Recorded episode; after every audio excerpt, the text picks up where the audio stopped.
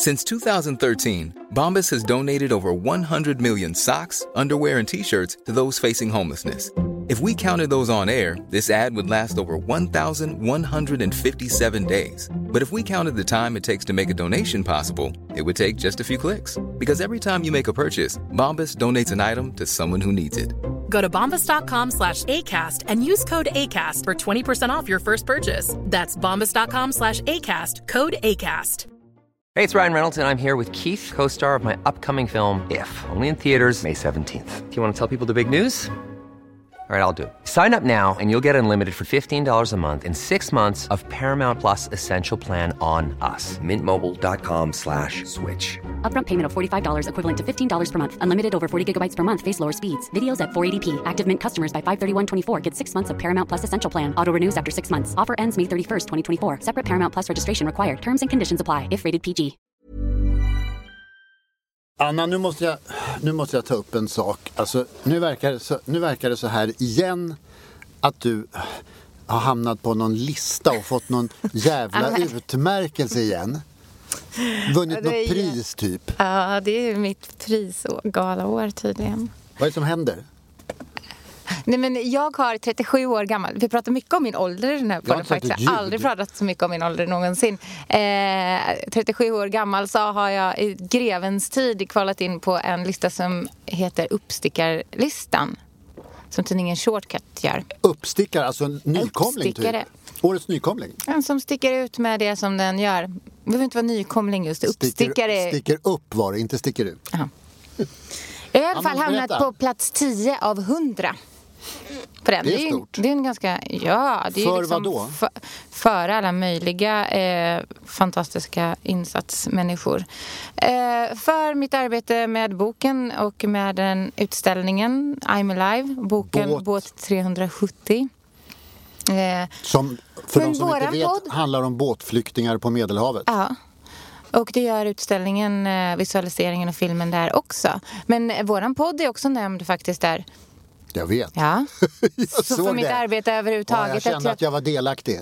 Ja, ja. Jo, men jag tror att det stod i den här som var någon form av motivering. Att jag vågade sticka ut hakan, vilket ämne det än gällde och så. Och det försöker väl vi våga göra åtminstone i den här podden. Absolut.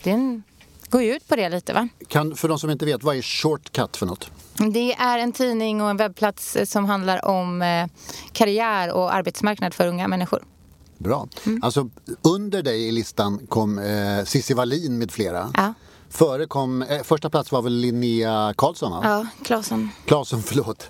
Handbollsspelare, värmländsk handbollsspelare med mera. Som skriver har på Instagram och har... skriver i Aftonbladet och drar till sig mycket kärlek och hat på internet. Mm. Hon har ju liksom gjort sig känd för att hon har outat alla sexistiska och fruktansvärt trolliga påhopp-mejl som hon har fått och bara publicerat dem rakt av. Jag var inne och läste på hennes, eftersom hon har skrivit en krönika i Aftonbladet där hon skrev en massa saker som retade. Det fanns en gallfeber på alla troll i hela Sverige. Nu i veckan, ja. Ja. Mm. Att Sverige borde ha en svart drottning eller något sånt där, med mera. Men skitsamma. Så går det när... Men du är 10 och du har tidigare blivit utsedd till årets förnyare och nu är du årets uppstickare. Fan, det är mycket nu alltså. Det är underbart att det är sån här... Det känns lite som årets nykomling också. Jag tycker jag tar det ändå som så här lite pigga. Ja. Utmärkelser för piggighet. Jag säger inte ett ljud om din ålder. Du har blivit... Nej, men man kan väl vara pigg, det vet väl du? Jag vet. Du har fått anställning på Svenska Dagbladets kulturredaktion också. Ja, frilans... och skriver populärkultur. Ja, men vad är det här? Ska vi prata om... Ja, jag är så imponerad av att människor får priser. Jag blev utsedd till årets nykomling en gång i Veckorevyn. En vanlig sketen artikel. Och sen så blev jag utsedd till en av Sveriges fem sämst klädda män. Wow, i Café eller vadå? I Veckorevyn också? Café. Var det det? Café, ja. Vad coolt. Martin Timmell kom före mig. Men jag har inte fått så mycket priser i mina dagar. Jag har skrivit Sveriges näst bästa barnbok ett år också. Det kommer jag tvåa. Så att jag, men jag är ju men inte i närheten av dig. Har du inte fått några så här fina priser? Stora journalistpriser och nej, Augustpriser? Inte ens i närheten. Jag har inte ens blivit utsedd till Sveriges bästa sportjournalist, vilket ju är fullständigt sjukt. Ja, men sitter inte du i Sveriges bästa sportjournalist-juryn? Nej, jag sitter inte ens... du med de som nominerar de bästa sportjournalisterna? Jag var inte ens med i den föreningen där man måste vara medlem för att vinna, så att jag skyller på det. Nej, jag vill inte vara med i föreningar, jag är emot det. Men du är ju med i en förening. Vilken då? Hammarbys förening är väl du med? Nej, jag är inte med där. Jag går på deras matcher. Hammarbys förening. Du är rätt, man kan säga så här, du är rätt kunnig när det gäller sport, va? Ja, det är jag faktiskt. Sportmatcher. Jag har faktiskt en gång pitchat ett program till P3 när jag var 20, kanske 21. Jag och min bästa kompis Emma pitchade ett jättebra sportprogram till P3 som heter Sportmatch. Det handlar om sport. Det låter väldigt initierat. Om sport. För och av människor som inte är sportintresserade. Man kan fokusera på andra saker än det som sportintresserade människor gör kring sportevenemang. Det är ett jättebra program. Så klokt. Det blev inte antaget, va? Nej. Det var väl jättekonstigt. Ja. Fast sen finns det något som heter... Ja, skitsamma. Jag tror att det har varit jätteintressant och jättebra. Jag ska nog ägna mig åt det i vår. Kanske det jag ska göra i vår. Ett sportprogram. Ja, du måste sikta på att vinna lite nya priser. Jag tror att vi kommer att vinna årets poddpris nästa år. Ja, just det. I alla fall kanske vi kommer bland de 7 bästa. Vi kommer att du kommer att vinna massa kul priser, tror jag. Tror du det? Boken om flyktingbåtarna på Medelhavet är ju ett storverk, och just för att det handlar om någonting som är viktigt. Så att nu har jag sagt, du får jättemycket pris av mig. Tack. Du, vi måste prata om musik också. Vi kan inte bara prata om dig i ett helt program. Jag har varit på så otroligt mycket konserter sista tiden. Har du? Ja. Vad roligt för dig. Äntligen. Så, jag började förra lördagen. På Dramatens stora scen var det konsert med Sven-Bertil Taube. Oh, wow, vad jag är avundsjuk. Ja, och det var han och en pianist bara, Herr Nordahl, och det var inga fler. Och det var otroligt bra. Det var tiden stannade upp, och det gav liksom perspektiv 100 år tillbaka i och med att han sjöng bara låtar av sin pappa, Evert Taube. Och han berättade historier hur de här låtarna kom till. Det här är första gången som jag ser en konsert med Sven-Bertil Taube. Jag har aldrig sett en konsert med Evert Taube. Jag bestämde mig för att detta måste jag göra innan jag dör, innan han dör. Var det första gången du såg honom? Nej, jag har sett honom. Jag har recenserat teaterföreställningar med honom. Och jag såg honom till och med när jag gick på gymnasiet på Dramaten. Oj.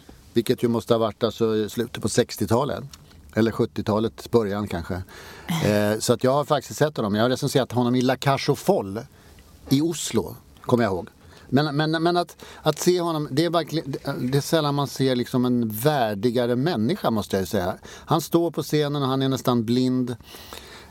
Och han har ändå jättefantastisk kontakt med sin pianist och med publiken. Och han personifierar på något sätt begreppet just värdighet där han står. Det här är en man som man vill liksom innesluta i sig själv. Och så han är ju innesluten med tanke på allt han har gjort och allt han har varit med i. Han har till och med överlevt så mycket bättre. Mm. Och Miriam Bryant. Så att jag menar, han står stadigt. Och det var en magisk kväll, en historisk kväll, i alla fall i mitt liv. Alltså jag älskar honom också, men det känns som att alla, vem gör inte det? Ja, ja, men jag tror att alla älskar honom naturligtvis. Ja, men det kanske är. Jag har inte sett en hel konsert med honom, men den där hade jag gärna faktiskt velat vara på. Däremot såg jag honom på Ullevi. Han var ju förband till Håkan Hellström. Ja, bara det är ju så bizarrt bra. Men det var ju också så bizarrt bra. Ja. Och helt magiskt. Han var liksom en blandning av sådär värdig kanske, och upphöjd och lite liksom... jag ska inte säga gaggig, men när en man av hans liksom börd och ålder gör sina låtar och berättar sina historier om kvinnor liksom, som han har mött, och kärleksmöten någon gång för liksom 70 år sedan eller någonting på scen på Ullevi. Det blir ganska så här både humoristiskt och vackert.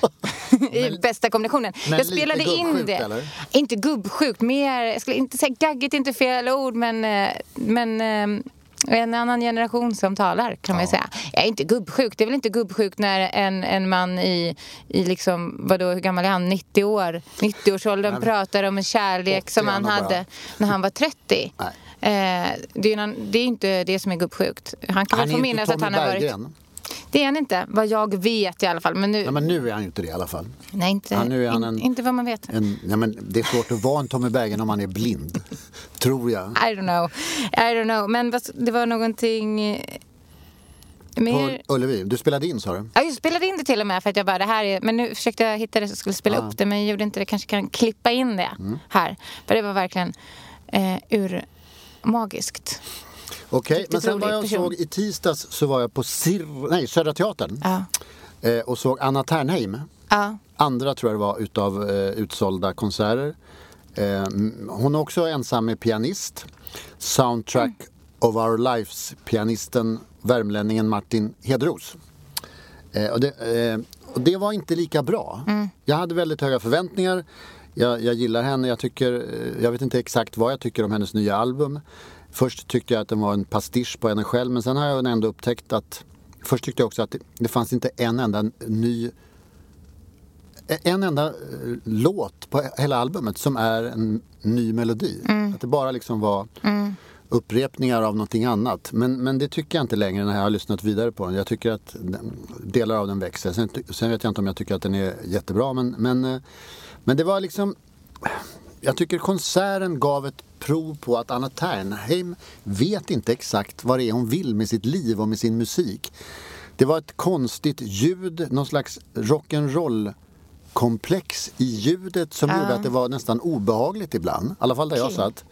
Hur då obehagligt? Alltså det var skränigt, eller? Det var ett skränigt, strävt, jobbigt, alldeles för hög volym alltså på ett du var bättre på Sven-Bertil Taube på Dramaten. Jag vet för att jag var på en konsert igår med ett ännu högre volym som lät så superbra så att det handlar ju inte om det. Nej. Det handlar om att man producerar ljudet så att det ska låta som rock'n'roll, tror jag. Eller också har man en hörselskadad ljudtekniker. Det är många som har det också. Men jag tror att det handlar om alltså en djupgående innerlig konflikt hos Anna Ternheim, nämligen att hon vägrar se sig själv som den visartist hon egentligen är, tycker jag. Det tror jag det publiken vill ha också. Om du går in, hon är ju en kluven artist. Om du går in på hennes Spotify-lista och kollar streamingar så är det fortfarande Shoreline som är hennes populäraste låt som hon inte har skrivit själv. Nej. Och det tror jag grämer henne intill döden. Det är som Thomas Andersson Vi, du vet, från Så mycket bättre. Thomas Andersson Vi, hans stora hit är fortfarande Evighet, Carolas låt. Och jag tänkte så här, tänk om någon är så mycket bättre på hans dag, gör en cover på Evighet, då kommer han att kräkas och dö. Om den största artisten är dessutom. Ja, men du, apropå Shoreline, har du sett SVT:s program Hitlåtens historia? Nej, om Shoreline? Om ja, för den sändes i veckan just om man pratar om Shoreline. Där är Anna Ternheim med också och pratar om den låten. Och hon pratar om den som om, hon säger till och med, det är också min låt nu och så här, för mig... Jag har jättesvårt för hennes version av Shoreline också. Ja, och jag har jättesvårt för att själva grejen att den har blivit... Det är inte bara så att det är hennes största låt, det är också Shorelines främsta framgång är ju också med henne. Ja, det är så. Det stör mig något jättemycket för jag tycker att den är en vedervärd version. Och jag tycker att den är jättehemsk. Och varför då? Jag tycker att det är så här helgerån. Vad heter det?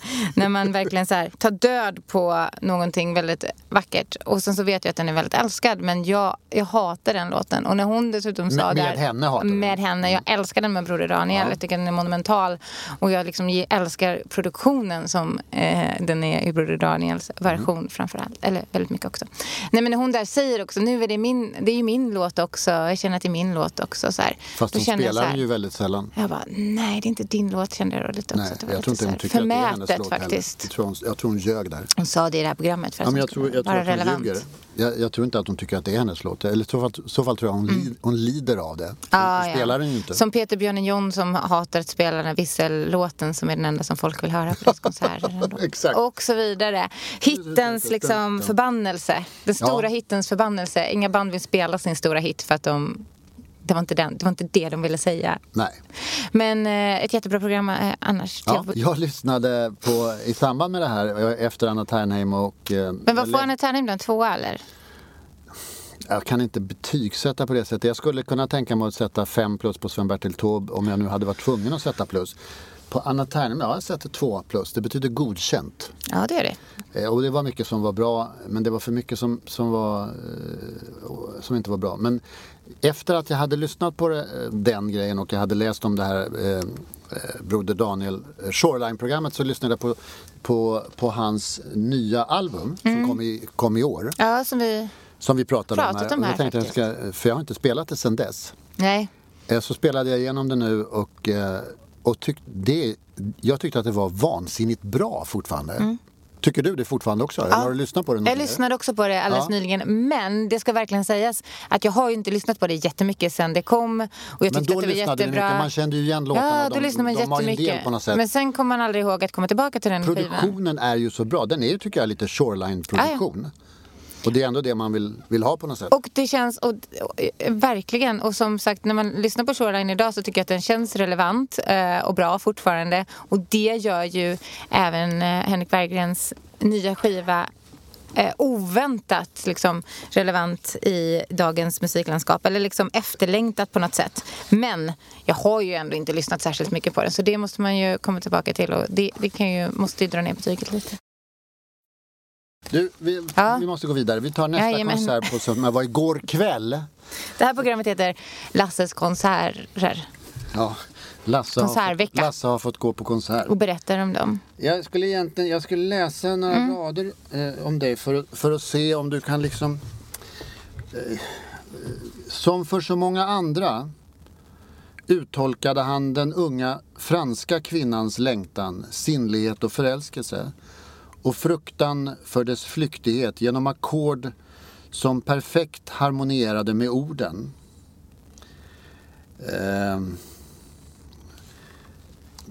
Och sen så... Det finns ingen annan som tar de vardagliga känslorna på lika djupt allvar som han gör. Förstår vad de betyder och vad det innebär att de delas av så många att de kallas banala. För de som inte riktigt vill tillhöra mänskligheten utan hellre odla sin särart skuffas dessa inre stämningar undan i ringaktningens och glömskans tätt förslutna förvaringskärl. Och så bara en avslutning. Han påminner om Clint Eastwood. Där finns det skickliga hantverket som skapar direktkontakt med hjärnans amygdala. Ja, amygdala. Vilket är vad som krävs för att man ska nå många. Vem handlade det här om? Håkan Hellström, såklart. Fel. Amygdala, du har fan inte... Finns ingen amygdala hos Håkan Hellström. Det lät amygdala som att är ett mandelformat centrum i hjärnan som styr ångest och sånt. Du har inte Håkan Hellström den? Jo, men det här handlar inte om Håkan Hellström. Nej, okej. Det här är ett förord. Ja, det... En bok skriven av en av Sveriges absolut främsta författarinnor. Mm. Jag såg vem du var, men jag tyckte att det kändes som att du var Sven-Bertil Taube. Ja. Ja, då kan du berätta det för våra kära lyssnare. Det var Lena Andersson som hade skrivit förordet. Men vem är artisten som jag såg igår? Du borde ha, det här med han skildrar den franska kvinnans hela sensualism och bla bla bla bla bla bla som jag läste. Det är också, Anna, en av dina stora favoriter. Favoriter? Ja. Och det är inte Håkan Hellström. Mm. Mm. Och det är inte Sven-Bertil Taube. Se mig med fler ledtrådar. Och det är inte Ringo Starr. Nej, är han svensk? Ja. Det har skrivits en biografi om honom i år. Hey, I'm Ryan Reynolds. Recently, I asked Mint Mobile's legal team if big wireless companies are allowed to raise prices due to inflation. They said yes. And then when I asked if raising prices technically violates those onerous two-year contracts, they said, what the f*** are you talking about, you insane Hollywood ass So to recap, we're cutting the price of Mint Unlimited from $30 a month to just $15 a month. Give it a try at mintmobile.com/switch. $45 up front for 3 months plus taxes and fees. Promo rate for new customers for limited time. Unlimited more than 40 gigabytes per month. Slows full terms at mintmobile.com.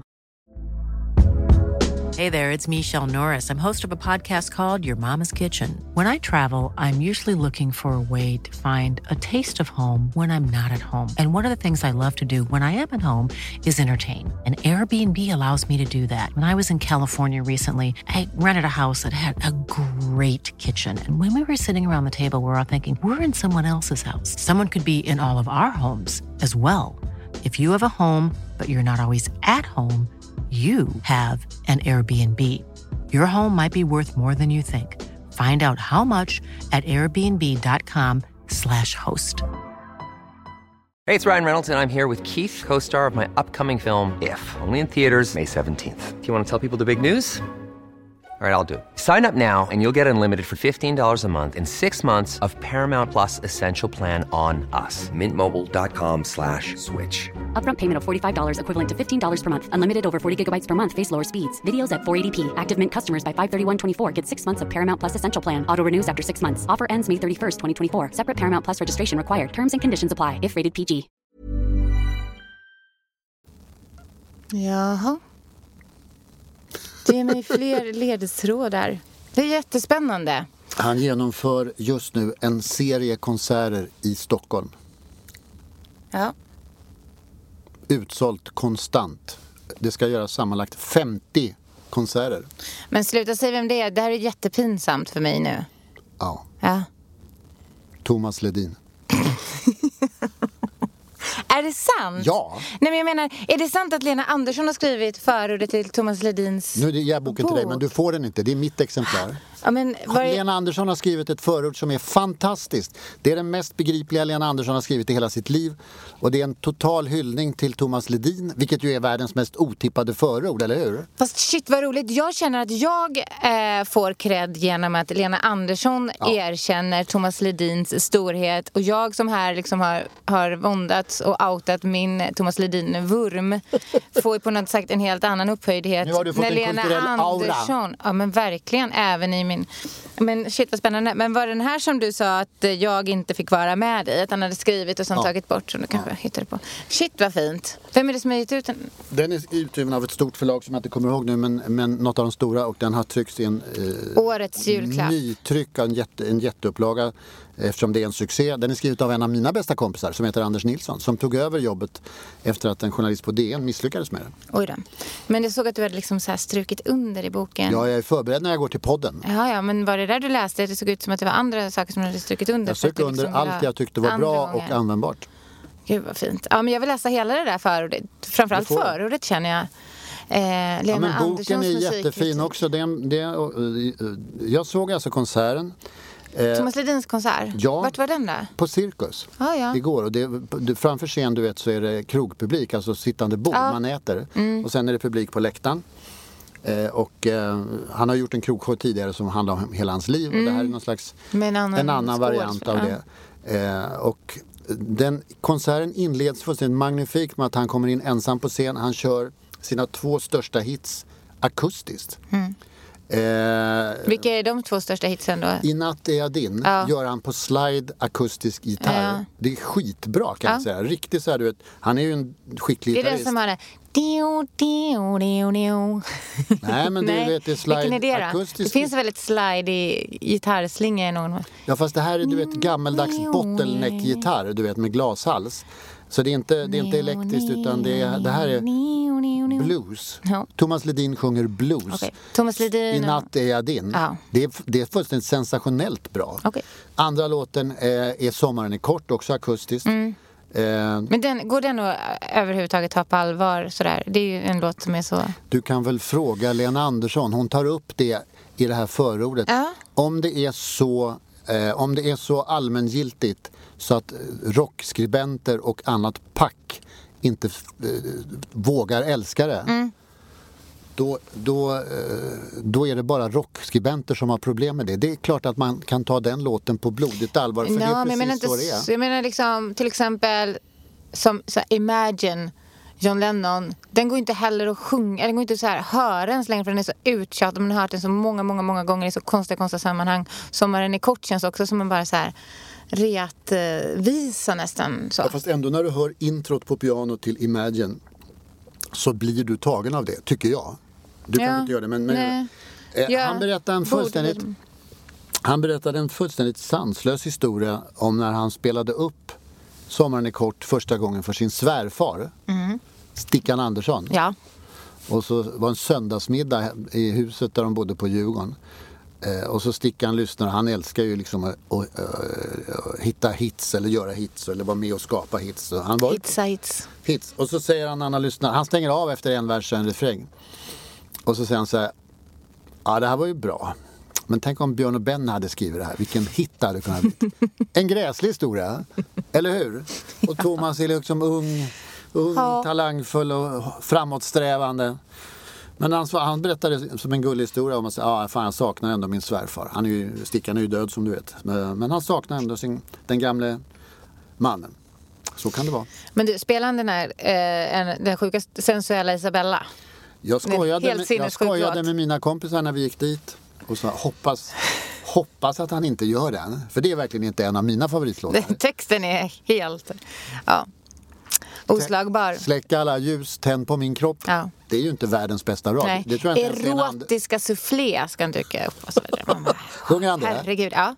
Du kan de här texterna. Ja. Erotiska soufflé. Som luften... Kan du? Tyvärr så gjorde han den låten. Gjorde han det? Det var inte någon av mina större stunder av konserten. Men det blev ju ett jävla dansande. Men det blev det ju. Mm. Men vet jag vilket dansande det var. Det här Per Gessle-dansandet. När man sitter ner och dansar. Nej, men när tanterna får feeling. Och, ja. Så var det ju. Mm. Men vet du vad som var den allra bästa stunden? Det var något helt otippat. Det fanns en stund i början när han gjorde sin låt Never Again, du vet som han skrev för vem? Agneta Fältskog. Ja, att du visste det. Alla vet inte det. Alla vet inte sånt. När han berättade om den låten, det var tidigt i konserten och började liksom slog något ackord och en stor kvinnlig grupp till vänster om scenen börjar sjunga den versen utan liksom att han ens har satt igång den. Det var helt otippat för mig. Det skulle jag aldrig ha gissat. Nej. Jag träffade ju honom, Thomas, efter konserten. Eftersom jag ingick ju i den här författarcirkeln där. Och då frågade jag om det, men det kan ju fan inte vara så. Det här var alltså en torsdagkväll och ett stor grupp i publiken sjunger Never Again. Så kan det ju ändå inte vara varje kväll, sa jag. Jo, faktiskt han. Never Again. Folk är som galna på den låten. Det är ändå lite spooky. Ja, men det är verkligen det. Men det är en väldigt stark låt. Jag kommer ihåg när jag fick den första gången. Jag visste att du skulle haverera direkt. Ja, men min pappa köpte en liksom begagnad vinylskiva till mig med den på. Det var en singel kanske till och med. Jag vet inte. Jag hade på vinyl i alla fall och spelade den. Och den spelar jag så här som heter typ Tjejlyssna då av den anledningen. Men jag spelar liksom om igen en miljard gånger där hemma. Och så bara älskade att sjunga med i den också. Men det är väl för att det är kombinationen typ. Det finns det här melankoliska, ABBA-melankoliska i den som man hör som slår an någonting som man väldigt gärna vill sjunga. Jag tror att det är så här, du vet, svenska gamla, inte vet jag, folkvisor som man sjöng när man var på, när det var lite miserabelt eller man var på vandringsfärd eller någonting. Lite något sånt spår finns det i den. Ja, där fick du den utläggningen. Det var ju det var en oväntad teori. Sen så, men det som var det... Men han sjöng ju sådär... Alltså när han sjöng på 70-talet, då hade han ju liksom en annan sångstil. Som var väldigt så här. Ja, den är ju så sjuk. Flåsiga Stevie Wonder-försöket. Liksom långt upp i halsen. Ja, det är, och så vibrato som är jätteäckligt. Ja, men han sjunger helt annorlunda. Det är lite roligt. Vissa av de allra tidigaste låtarna där är ju jätteroliga hur han sjunger. Hollywood. Det är också en låt som jag inte gillar med honom. Den gjorde han. Den är ju jättedålig. Hollywood. Ja. Han sjunger fortfarande Hollywood. Och Hollywood. Ja, men han gjorde en jättekort version av den i ett extra nummer potpurri. Men det var många som gillade den. Men du, när din pappa gav dig Thomas Ledin-singlar istället för det här eviga tragglandet med Hoola Bandoola och Nationalteatern, var det ändå inte det som gjorde att du blev den yrkeskvinna och just nu hyfsat framgångsrika yrkeskvinna som du ändå blev. Ja, det kan det absolut ha varit. Du hade inte blivit pophoppa och popsnöre och kulturskribent. Ja, men jag var tvungen att bara lyssna på djupet och trovärdigheten om du bara hade fått lyssna på Hoola Bandoola Nationalteatern. Nej, men absolut. Men min pappa köpte faktiskt ABBA-skivor till mig också, fast det var det värsta som man visste. Och jag minns... Så framsynt. Ja, men då diskuterade vi det här. Jag minns jätteväl... För jag frågade, varför hatade ni? För då, det här var väl på 90-talet, och han bara, ja men det här är musikhistoria och det är poplåtar, och han kanske inte hatade ABBA då.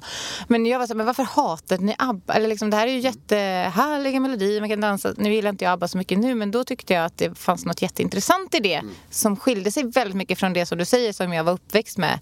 Proggen som var så otroligt anti det där. Ja, men då hatade de det. Och då sa han, ja men det är därför att det handlar inte om någonting. Det finns inget politiskt budskap. De säger ingenting, de sjunger om helt meningslösa saker. Kärlek. Ja, och, liksom, och ha kul och disk. Ja, men då var jag så här, jag kommer ihåg när han sa det, och jag minns min reaktion. Hur fel jag tyckte att han hade när han sa så. Hur obegripligt det var att ha den inställningen till musik. Mm. Att den skulle vara något slags brandtal eller liksom jättetråkigt. Så. Men sen har jag kommit tillbaka till de allra senaste åren att jag själv verkligen letar efter någonting som säger någonting mer i låtar. Det därmed absolut inte sagt att det ska vara en tråkig harang av politiskt motstånd i det. Men det finns någon spår av det där som jag kan förstå. Men du har nog rätt i det, att det var nog där det föddes mycket mer än att man, i... Att man får en mix av det hela. Ja. Det är då man liksom utvecklas. Ja, ja, absolut. Verkligen. Men du, det som var mest otippat med konserten var att i mitten ungefär så lämnar de scenen, bandet. Aha. De röjer på ett antal bord ute på parkettgolvet där det är krogbord och folk sitter och äter och dricker. De kör ut de människorna och sätter upp ett bord där bandet sen går ut och ställer sig. Och de har violinister, nyckelharpister med sig och ståbas och grejer. Och så kör han, apropå det du nyss sa, så kör han ett par, tre låtar ur sitt Ådalen album som kom för några år sedan bara, och som ju det blev ju ingen hit på det sättet kan man säga, men han fick ganska mycket positiv uppmärksamhet. Han skriver om sin mormor eller farmor eller vad det är som ser till så att ungarna på bygden får mat, och han skriver om sin farfar typ som gick i Ådalen 31-demonstrationen, du vet, där folk sköts ner av militärarbetare. Ja. Och de låtarna kör han där uppe på det bordet. Mm. Och det tror man ju inte att det var en stor del utav Thomas Ledin-själen hos publiken. Men det blir ett sanslöst dansande. Folk är galna efter de låtarna. Det kanske är den största dansorgien under hela konserten. Råstompig folkmusik med fiol och nyckelharpa och grejer. På Cirkus 2017 under julhandel liksom. Wow, det är ju nästan som det är nästan Hoola Bandoola. Wow. Fast med bättre drag. Men han har ju den bakgrunden också. Ja. Thomas Ledin, alltså en politisk bakgrund, och var med och startade eller anordnade ANC-galan och så vidare. Ja, då kom det tillbaka där, och om de här människorna är fast, vad fint. Det var som en cirkel. Det visas också att det var bra låtar, kände jag, som jag inte riktigt har hört tidigare. Nej. Okay, det var sanslöst bra. Också. Du vet att Thomas Ledin lyssnar på vår podd, va? Kan du stå för allt du har sagt idag? Jag vet inte. Nej, jag har hånat hans sångsätt. Ja, men du har uttryckt så mycket kärlek också. Det har vi båda gjort. Ja, ja. Det finns ju bara att jag kan så mycket om... Ja, men vet du vad jag skulle vilja säga som avslutande? För du har ju bara berättat om dina konserter som du har varit på... Är det bara jag som har pratat idag? Ja, nej, vi har pratat om dig. Om dig. Ja, vi pratade lite snällt om mig också.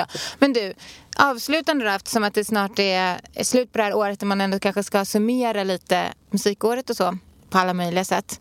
Spotify har ju tilldelat alla sitt musikår. Man kan se vad man har lyssnat på och sådär.